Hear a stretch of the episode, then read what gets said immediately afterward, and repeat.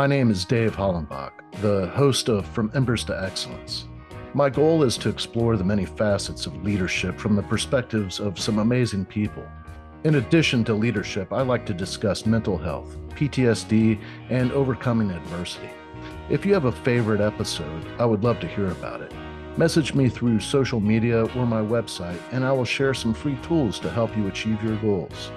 Please like, subscribe, and leave a review. If you haven't purchased your copy of my book, Fireproof, please grab a copy today. Thanks for listening. Today I'm speaking with Brian Gillette. He is the author of Epic Performance Lessons from 100 Executives and Endurance Athletes on Reaching Your Peak. Brian has over 25 years' experience in leadership and organizational development with executive and senior level responsibilities in small and large companies. Before starting his consulting practice, he was on the executive committee as the vice president of human resources for a mid-sized global technology company. In addition to running human resources and payroll, he has extensive experience in leadership development organizational design, communications, and mergers and acquisitions. Uh, I have been really excited about this conversation. Uh, your experience and you know the the endurance athletics the the not just your achievements in your professional life but your achievements in your personal life it's uh, just incredible and i and i always love talking to people that love to talk about leadership. So mm-hmm. thank you so much for having this conversation with me. Dave, it's a pleasure to be on your show. I appreciate uh, I appreciate you uh, you having me here. Thank you. Yeah. Well, um, let's uh, let's start with where you were born and raised, and uh, really maybe some of the early influences that led you on this path that you're on today. Yeah. So I live in the San Francisco Bay Area. I live about 45 minutes east of San Francisco in the suburbs. And I was born and raised probably about 10 miles from where I'm living today. So I've always lived in in California or in kind of the uh, you know in the San Francisco Bay Area or even uh, um, a little bit further east when I went to school up in near Sacramento in Davis some of the er, so so that's where I am today. I love it here. Um, my family members are in the area, so it's it's nice to stay here. But I also love to travel, and maybe we'll dig into that later on. The the early influencers, I, I think my big the, my parents are clearly two of the the earliest influencers. My my mom was always very athletic, played soccer even into her forties um, in fact, she played more soccer as an adult than she she did as a kid. She didn't play as a kid. And my dad was the same. Uh, they formed this adult soccer league 50 years ago, and it still runs today. And I saw how they stayed active when they were in their 30s and 40s. And when you're a kid and your parents are 40s, you think that's really old and and then um, and they still continue to be relatively active. My dad, right now, who is 83 years old, is hiking across 96 miles across Scotland. So he he is my inspiration and I hope that I can continue to do that. But I saw that competitiveness of my mom. I got some of that and I saw that just drive to kind of keep going from both my mom and my dad and they're just they were great role models and they they still are to this day. And um were they really in in the corporate world as well? Is that kind of what uh led you to go down that path? No, they weren't. Um, my dad, for for all intents and purposes, should be either in jail or dead because he he grew up and and I I I mean I say that it's it's true and I, I say that if he were here as well because he grew up he had a really rough childhood. Um, grew up uh, where his parents were gone. You know, there was a part of the time he was living on the streets. He was in and out of foster homes, and so you look at the statistics, and the statistics would not indicate he was going to have a successful life. Um, there were just so many, so many headwinds against him, and he turned it around he he ended up uh, he was in the the army for a short, short amount of time and then was um, or in the military for a short amount of time and then um, learned construction and he ran his own construction um, business for most of the time when I was a kid. But he got into construction, and then he built custom homes and just some beautiful homes in the San Francisco Bay Area. So that's what he was doing. My mom was a stay-at-home mom. I mean, she was she was a secretary kind of early on in her career, and then was a stay-at-home mom for uh, for as, as long as I grew up and and I loved that. I loved the ability that my mom was there, but I also liked that my dad uh, worked out of the house. I mean, he would go to the job site, but his office was in the house, and so I could at any time go down and and just you know chat with him, and so they were very present in my life, and I think that framed who I became as a father. Um, but just these these tremendous tremendous role models. So I I mean I then I had no desire to go into construction. uh, my brother went down that path. I was not going to go down that path, and I uh, I went on to college. You know, got my master's and kind of went into the corporate world. And and and I always knew that I would go that go that direction. I don't know. I, would love to dig in to where it came from, but I just don't know how where that kind of came from because it wasn't it wasn't from my parents. And and you've got a couple of bachelor's degrees, and then you've got an MBA, correct? I... I do, yeah. So I have originally I was going for a bachelor degree in an organizational in or in, in communications, and then I noticed if I took a couple more classes and kind of do my senior year, I really push it hard in my se- senior year. I could get a second undergraduate degree, so I, I double majored, and then that senior year was tough. I then went in and worked for a financial services company right out of college and just had this great job, had some great mentors. It was a great organization. And while I was there, I got my went back and got my master. So I was uh, I was going to school at night and then um, working working during the day. And um, what led you into like the human resources arena?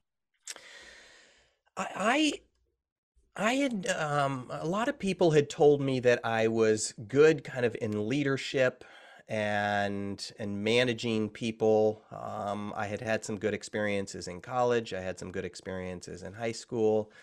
You know, I refereed soccer. You know, almost you know up to the kind of the professional ranks, um, and I was good at kind of managing difficult situations and and just a number of people said oh you'd probably be good this way. And so i started to explore it. And where early on where i was really interested is going down that learning and development that training and development space. And and as i was talking to one of my early mentors i had explained this is what i was looking to do and i was only a, a couple years out of probably a year or two out of uh, out of college at my first job. And he said if you're going to go down that rank what I recommend you do is just get some get some real leadership experience. Go in and manage a team. And and I did that and I continued to manage teams for a long time, but it gave me that gave me that practical experience early on and I think that is so critical. I, I see a lot of a lot of consultants who never really manage uh, that they talk about leadership but they never really managed a team. And and you got to understand what it's like to manage a team in order to be able to help people manage a team or manage manage people. So that's uh, that's a little bit about kind of the you know to your to your question. And now, did you start traveling the world uh, while you were still uh, working for an organization, or was this when you went into uh, you know your your entrepreneur career? Yeah, I uh, you know I got a love of travel from my parents and we traveled. You know, we didn't travel a ton, um, but we did. My parents recognized that it was important to go travel, and so we did a lot of travel in the United States. And then the first time I went to Europe was when I was in high school and it just gave me that passion for travel and and then i had you know a number of the jobs i had allowed me you know, you know my first job or my first the first company i was at you know i took many trips to to europe and and was teaching classes in Europe. And so that kind of continued to get me interested. And whenever I'd get a chance to go somewhere I would take it. Then in 2005 I hadn't been with my at the time girlfriend now wife. And our the company I was at I was traveling with them but I we had just gotten acquired. And I thought ah, you know the future isn't going to be as exciting as it was in the past with this this new organization and I love the company I was at. So I thought "Ah, I'm going to I'm going to take 7 months off and travel around the world. And so the girlfriend uh, I asked my girlfriend and she was interested. And I thought, you know, it's it's a really good test for a long-term relationship. If you can travel with somebody for 7 months, then Yeah. th- th- there's there's a good chance of success and so we we did that and i always asked the question you know before i did it and i was nervous about doing it i asked that question it's like will i regret not doing this in 20 or 30 years and the answer was pretty quick and that it's like okay i'm going to go i'm going to go travel around the world and we took 7 months off toward the end of that 7 months i proposed to her on the great wall and then we got married. We've we've got two boys, and we took them out of school for a year a couple of years ago and traveled for a year around the world. And again, it was that same question: is will we regret not doing this in 20 or 30 years? And and we when we answered yes, it's like okay, we got to figure out how we can do it, and we did. Man, that's awesome. That's really cool. And then there's in your book, you have these executives and athletes, you know, and you're you're taking these leadership lessons, and I would imagine a lot of it. I I, I actually I'll defer to you. You know, I have my thoughts on it. I I went through the book a little bit, but I am uh, not as familiar as you, obviously. So, Yeah. um, can you can you talk a little bit about that? What are you know what is this EPIC uh, acronym? What's the EPIC framework stand for? Yeah, Yeah. So there, there's five uh, you know, kind of core behaviors as part of EPIC performance. And what EPIC stands for, it's the first four. E is what is the, you know, uh, what do you envision kind of around your career, around the future, around work, around your personal life, the, of the big things that you want to accomplish? You know, how do you envision those things and see and see define see the future? And then the P is how do you put a plan in place in order to get to that vision? So what do you have to do um, when you're looking 20, 30 years out? What you, what's that plan you should be thinking about? I is how do you iterate to that plan?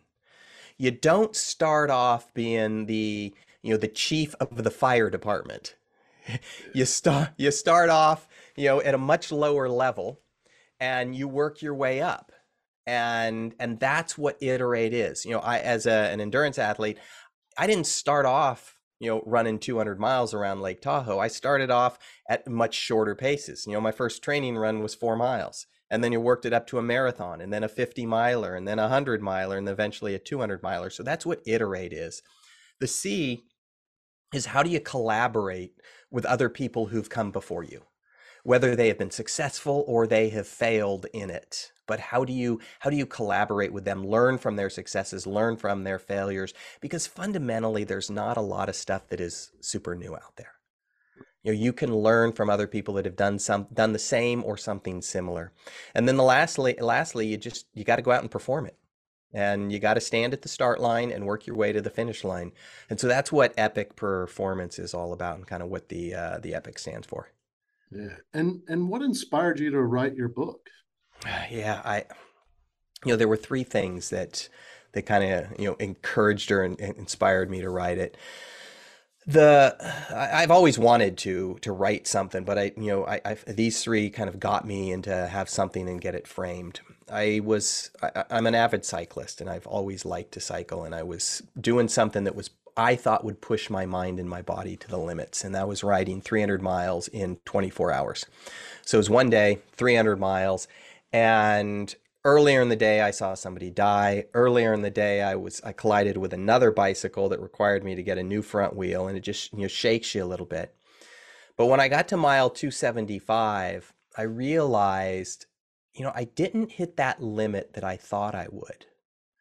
And and maybe we put these limits in in our head and it holds us back from accomplishing more.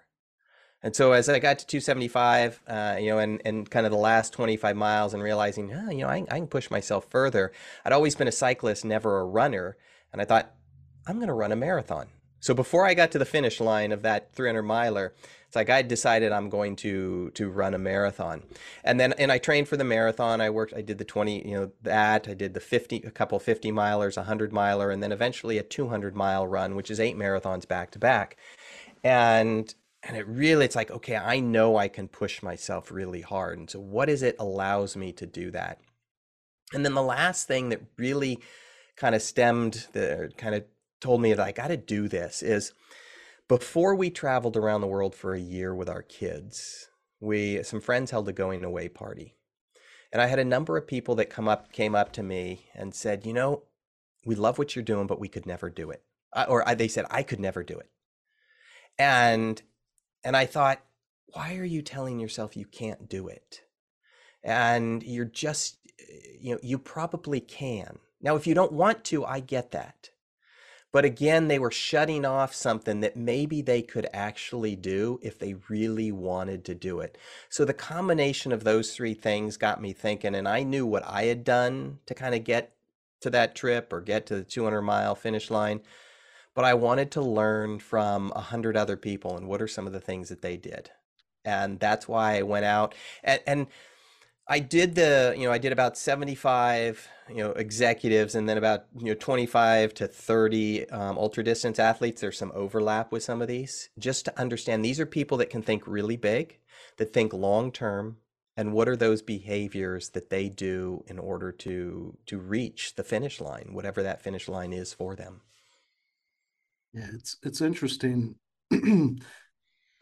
I've interviewed quite a few people on this program where you know, you can see a lot of leadership development occurs in you know the early life through sports yeah. and and sometimes it's team sports sometimes it's individual sports but you learn these lessons of working with other people collaborating um, and then that self-reliance piece that yeah. that grit pushing yourself further to to make bigger gains.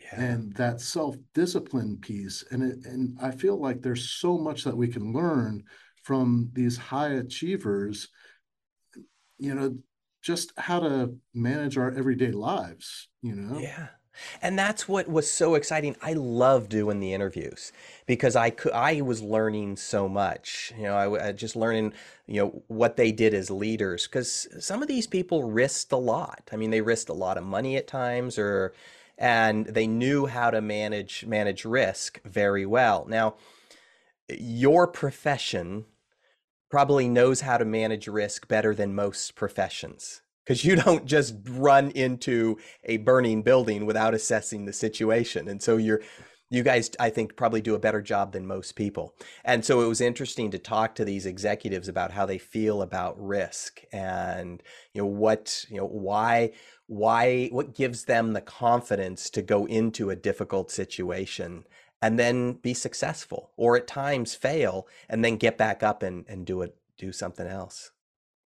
Mm, and can you can you talk a little bit more about that? And uh, you know, what did you discover? Yeah. Well, a couple things I, I found out. Um, what surprised me about risk, because I asked I asked you know everybody, it's like, okay, what's your comfort level with risk? And and and you may be able to relate with this, but most people said is I want to minimize as much risk as possible. You know, I would have thought it's like, oh yeah, I'm very comfortable with risk. But that wasn't the answer. They said, what we do is we look at how can we manage the risk? How do we manage the downside? So we're not just you know we don't just go and jump into the pool without looking down into the pool and to see if there's obstacles. And and we know that there's going to be risk but we also we know how to how to manage it. And it just that that's what I, I expected them to be a lot more comfortable with risk and said no yeah, we don't we don't like a we don't like a lot of risk. But we but we know how to manage it. Right. Um, and that is, uh, I guess, part of the iterate process, learning how to manage risk. Yeah, yeah. In the plan, you identify kind of what what risks are there. You know, what are some of the risks that you may have with whatever your big endeavor is, and then as you go into it, plan and iter- into iterate, it's like, okay, how do I how do I manage these risks? I know what they are How am I going to minimize them as much as possible? And and part of it is, you know, you, you don't jump into the deep end of the pool. Maybe you jump into the shallow end and then you slowly swim to the deep end.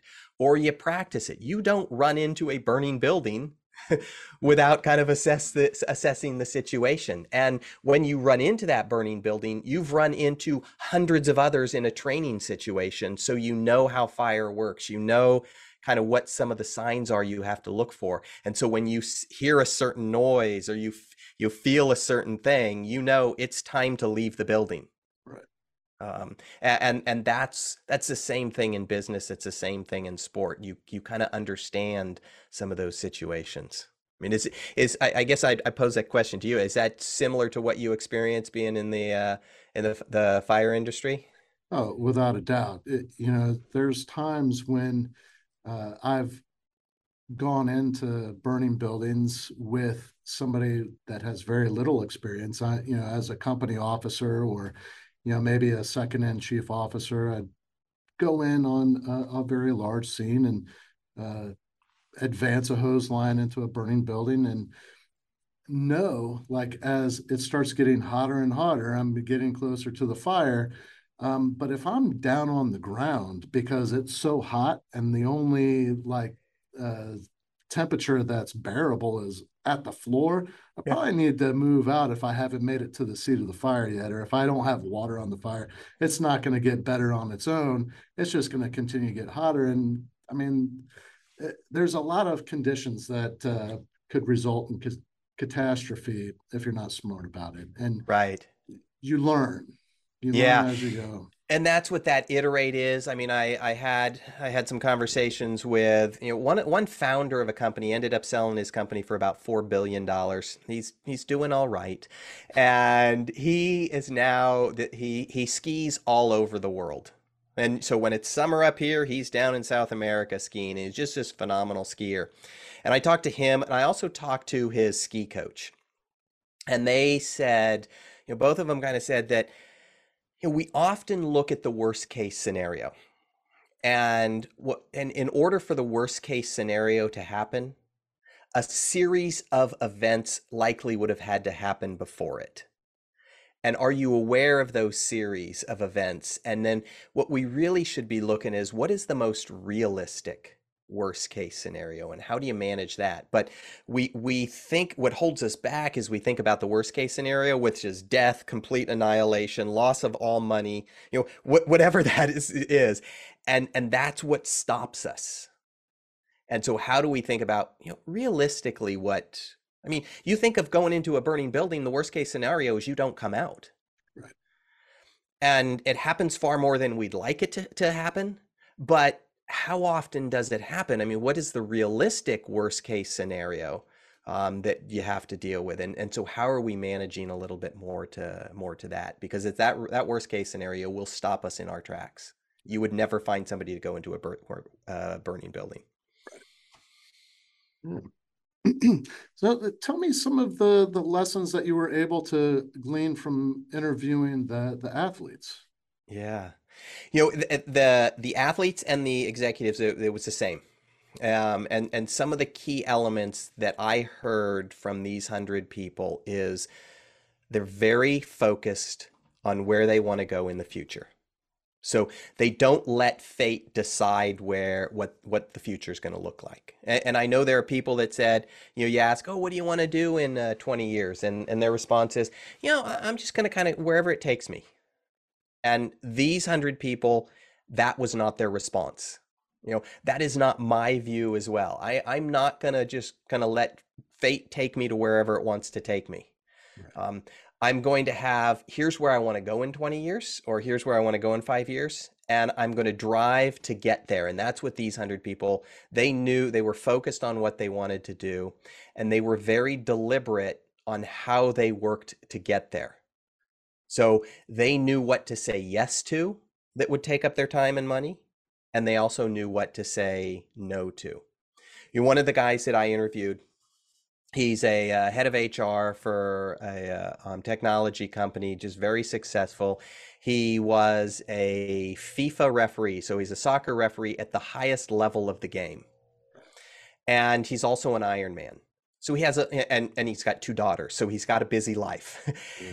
And and so as he was training, as he trains for an Ironman, I said, "How do you do it? How do you balance all these things out?" And he talked about how he's very deliberate with what he does and what he doesn't do. And he goes, "I know when I have to train for an Ironman, I have to find 12 hours in the week. I can find 12 hours. What that means is I have to say no to doing maybe this thing. But you know, we have 168 hours in our week. We all have that same amount of time.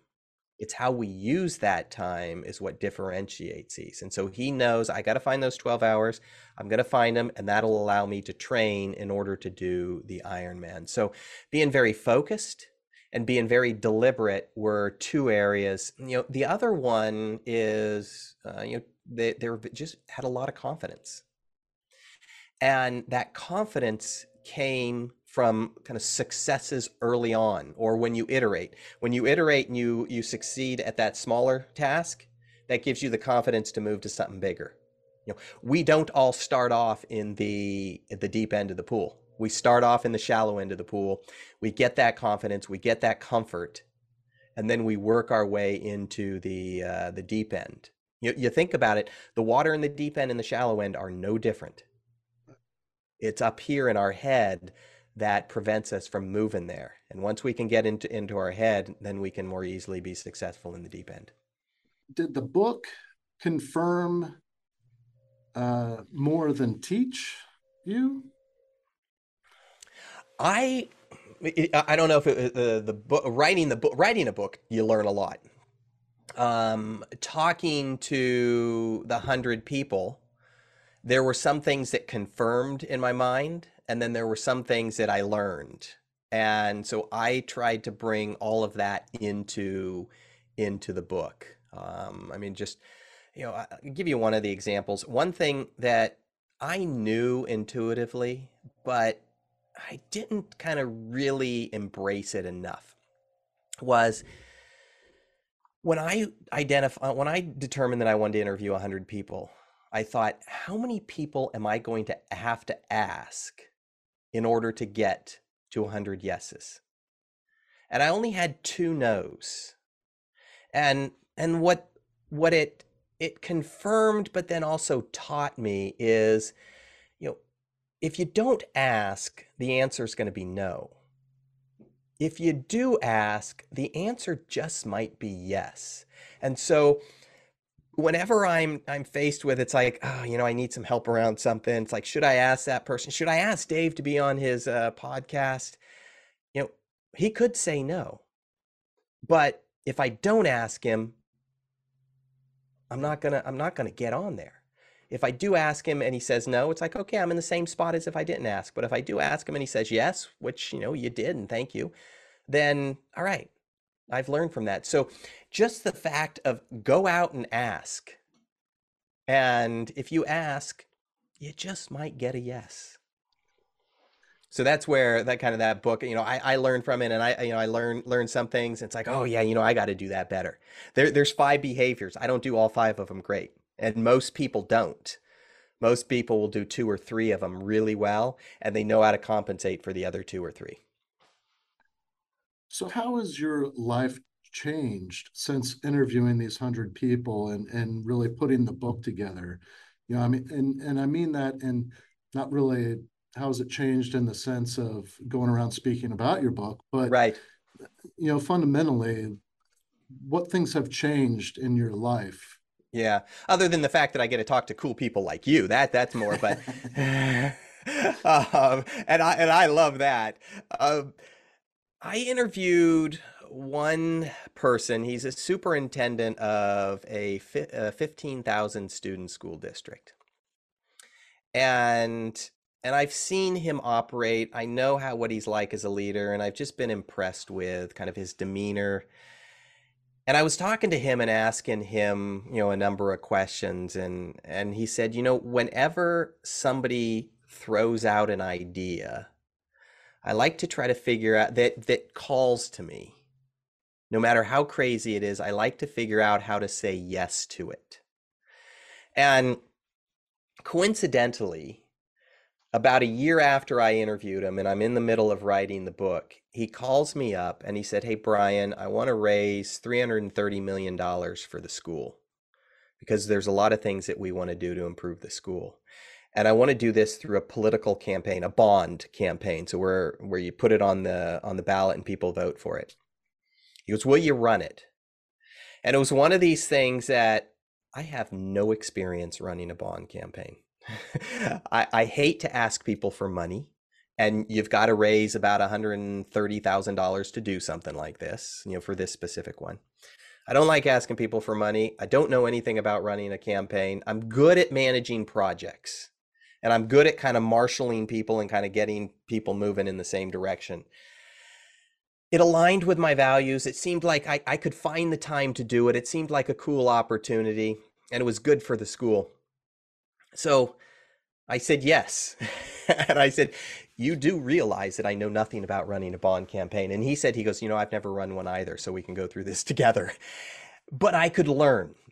And and it was, I mean, it's just this, it, it's a crazy, amazing experience to do that. I learned a tremendous amount. And he was the one that kind of got me thinking about when somebody throws a crazy idea out. And I don't think he was thinking he was going to ask me to do the bond campaign then um, you say yes? And, and so I did. I'm glad I did. And we lost by about 600 votes. Wow. And of a, of a, a population of 48, you know, thousand voters. And I never regret making that decision. You know, it was a big failure on my part. And, and I would say yes. If we were to go back in time, I would do it again in a heartbeat but it didn't result in the in what I wanted. And so it's it really showed to me kind of what changed more so is me is when somebody presents a crazy idea that really calls to you try to see if you can say yes and then even if even if there's a high chance of failure and i don't think there was a high chance of failure but there was a chance of failure and we did I, you know we often worry about fail failing and it's like i did i'm fine and and I, I moved on. And so what, what's interesting to me, uh, you know, that you're talking about this, because then it's almost like you overcame that. Because I'm wondering, did the fundraising come after the the? Uh, uh most uh, all the money came before the election. So we, uh, you know, we were ra- able to raise the money before the the election. Once you lose election, it's hard to get money for that. You know, so for you got to get cause. it. Yeah, um, you got to get it beforehand. So, so the um, the co you were the co race director for the Pleasanton Run for Education. Yeah, it, it's funny because the the um, so the person I ran the bond with is the same person that I, you know, we we started up uh, this this run, and so it was her idea. She and I, you know, partnered up with it, and for the first four years, we kind of ran this run, and you know, we took it from from nothing up to you know over three thousand runners, and it was just this phenomenal community event. It would raise, we would net about a hundred thousand dollars for the event, a whole lot of work but it's something and now i'm not involved in it um, I've, I've passed it on somebody else does it but i go to the event and highly successful and i look at it and it's like you know i'm proud of what that has become. I'm proud of my involvement for it and and it raises money for education right? It raises money for education which you know you, at the core it's like how am i how am i spending a part of my time and part of my resources to improve education in our community? And, and so that's what i was talking about is like you you you campaigned for this cause. It did not succeed but there is still this continuing on after where and they're they're two completely separate events. So I I was doing the the run first, and then I had uh, kind of backed away from the run, let it to somebody, and then I did the uh, um, the the campaign um, afterwards. But it was it all ties into things that I find is important, and I think that's that's kind of the key thing, Dave, is really understand what is it. You know, I'm I'm asked a lot. You know, we're often asked for money or my time and and so i i will look at you know i when i'm asked to do something, to volunteer my time, I'll often ask myself three questions. You know, is it is it something I will learn from? Is it align with where I want to spend, where I want to help? And there are a couple areas, organizations, or kind of areas that I want to help in.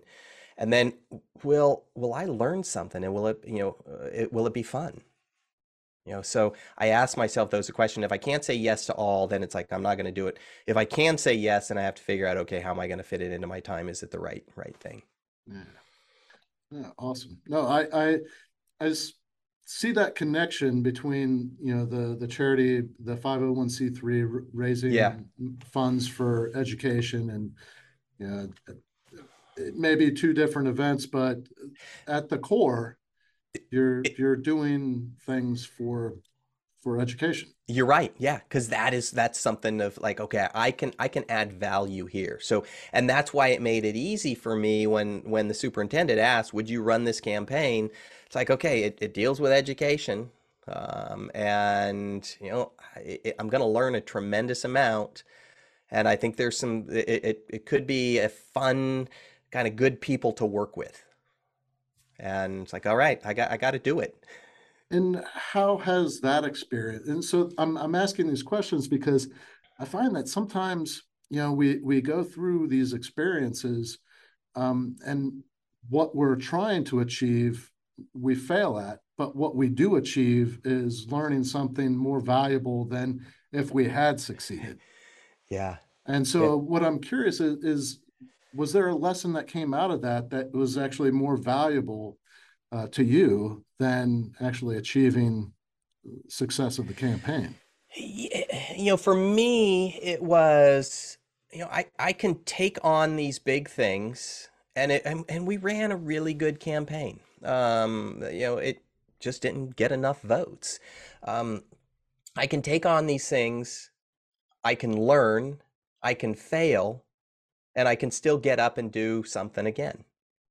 And and so that was uh, uh, you know one of the one of the big lessons. And so it's it's it wasn't it's it was being less afraid of failure is is kind of that big lesson. It's like I I remember I remember as a kid, you know, kind of like probably seventh grade and being at the school dance and you know, when I was a kid, you know, we would be at the gym, and there would be like the, all the seventh and eighth graders, and all the boys would be on one side, and all the girls would be on the other side.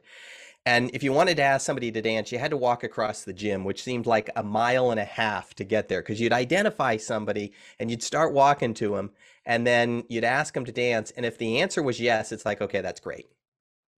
But if the answer was no, you had to walk all the way ac- back across the gym and it was embarrassing.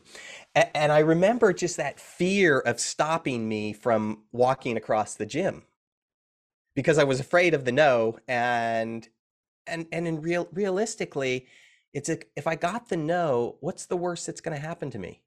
Yeah i'm going to feel embarrassed i'm going to you know i'm not going to feel great but i'm probably going to survive it and, I think that those types of things we often, you know, we're afraid of that failure. We're afraid of what it's going to do, but chances are we'll be able to survive it. I mean, a lot of people have failed at a lot of things and they seem to do all right. And so, how do we get comfortable? I, Grant, I don't like to fail. and, and it, it, it was it, when we lost the campaign, I, I was more disappointed that we didn't get the money for the school than kind of how it impacts me but it's still it's like oh that stings. But you got to get up and you got to move on. Yeah. And and what what kind of lessons did you take away from these interviews? Uh, i mean did any of them talk about failure? Yeah i mean a bunch of them talked about failure um, of you know some companies that they had started.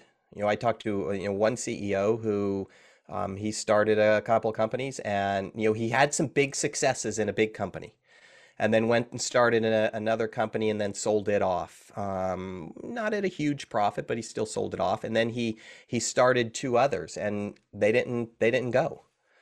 And and uh, you know it's interesting to learn that we all have failures and so how does he how did he get through it again it's like he he's got other successes that he can live on. And and when you start companies there's also you know that there's a high chance of failure rate you know more fail than than don't. And you know maybe it was too early. So I, I, learned a tremendous amount and every and everybody was very open about talking about how yeah we have had some failures.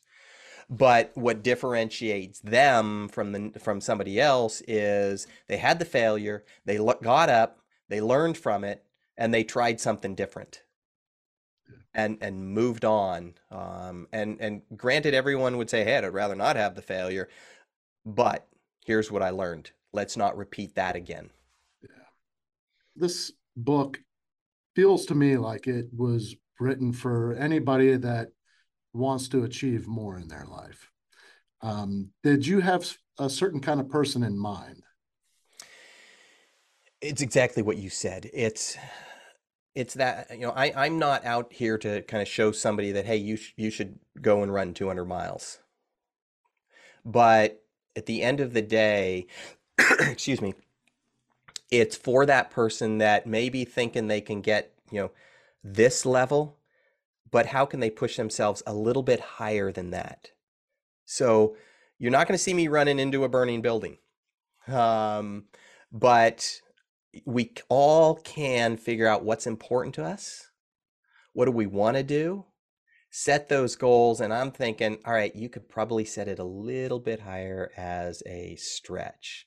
So, you know, my target audience is is in, in some cases it's that that person that's just starting their career that they can think about what is it where do I want to shoot 20 30 years down the line as opposed to 1 or 2 years down the line or or that person that maybe is in the middle of their career and trying to you know it's like ah, i got to do something different and maybe is afraid to go travel around the world afraid to quit their job and start their own company that like what could help them cross that that bridge is really what we're looking at.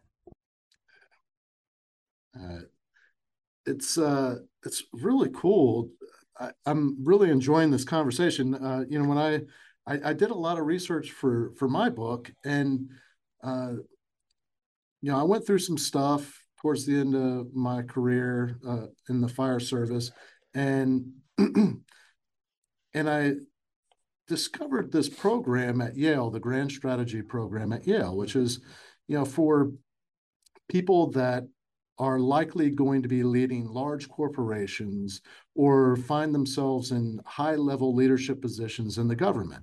Mm-hmm. And they're going to be making decisions that affect our country, you know, long into the future.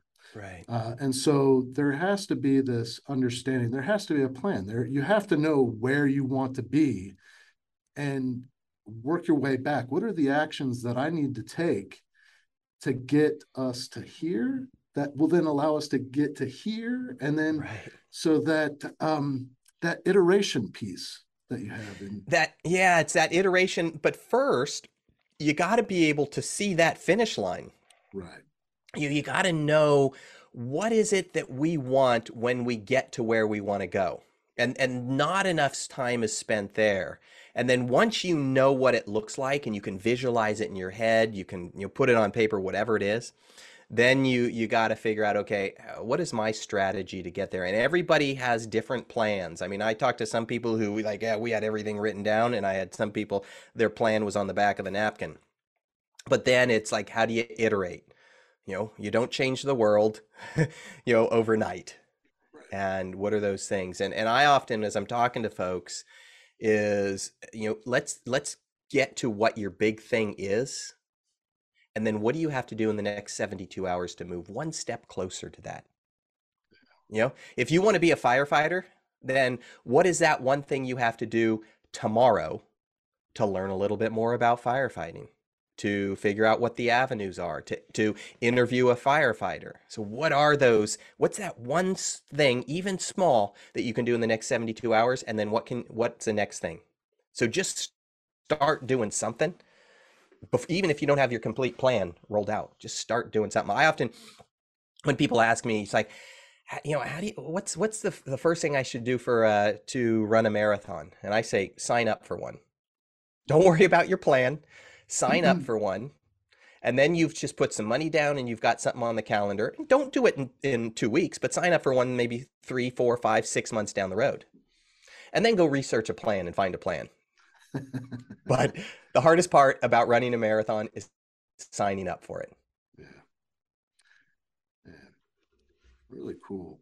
Really cool. Uh, thank you so much for having this conversation with me. For the for the people out there that have enjoyed listening to this, that you know find themselves uh, craving that your book in their hands, you know, they got to go out and get it. What's the best way for them to get a copy of your book, and the best way for them to connect with you and and learn more about you?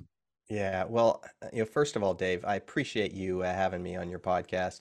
I appreciate your service to our community and all that you and your uh, your colleagues do to keep keep us uh, us safe. Um, and and so I appreciate that. So it, the best way to get in touch with me is you can get the book Epic Performance Lessons from 100 Executives and Endurance Athletes on Reaching Your Peak. You can get that on Amazon.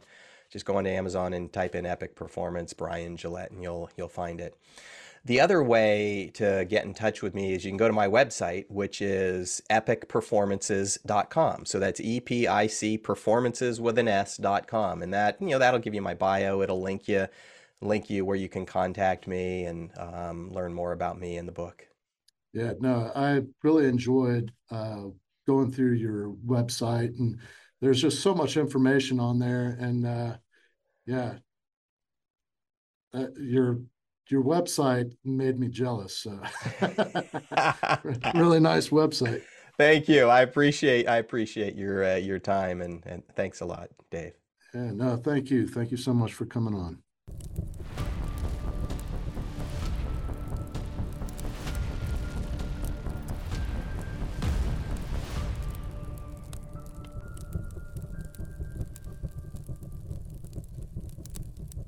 Thank you for listening to this episode of From Embers to Excellence. Please visit hollenbachleadership.com for additional content, and don't forget to like, subscribe, and leave a review.